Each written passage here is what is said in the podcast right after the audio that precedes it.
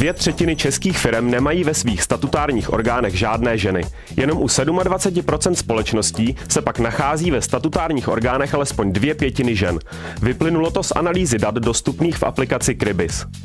Firmy s výhradně ženskými statutárními orgány fungují nejčastěji v odvětví ubytování a stravování, u podnikatelských aktivit spojených s nemovitostmi a v obchodu. Nejméně žen působí naopak ve stavebnictví, kde existuje skoro 80% společností s výlučně mužským obsazením statutárních orgánů. Bez souhlasu vlastníka nemovitosti si žádná firma nemůže na jeho adresu zapsat místo podnikání. Pokud se společnosti přesto podaří obelstít živnostenský úřad a podvodem zaevidovat provoz činnosti na cizí adrese, jde mimo jiné o trestný čin a majitel prostor by se měl bránit. Radí to exekutorská komora.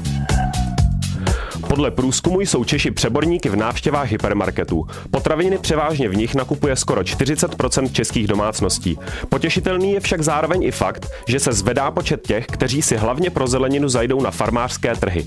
Vyplývá to z analýzy serveru Vitalia.cz.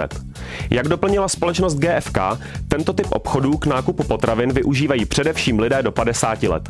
Farmářské trhy se stávají významným místem nákupu potravin, především ve městech nad 20 000 obyvatel.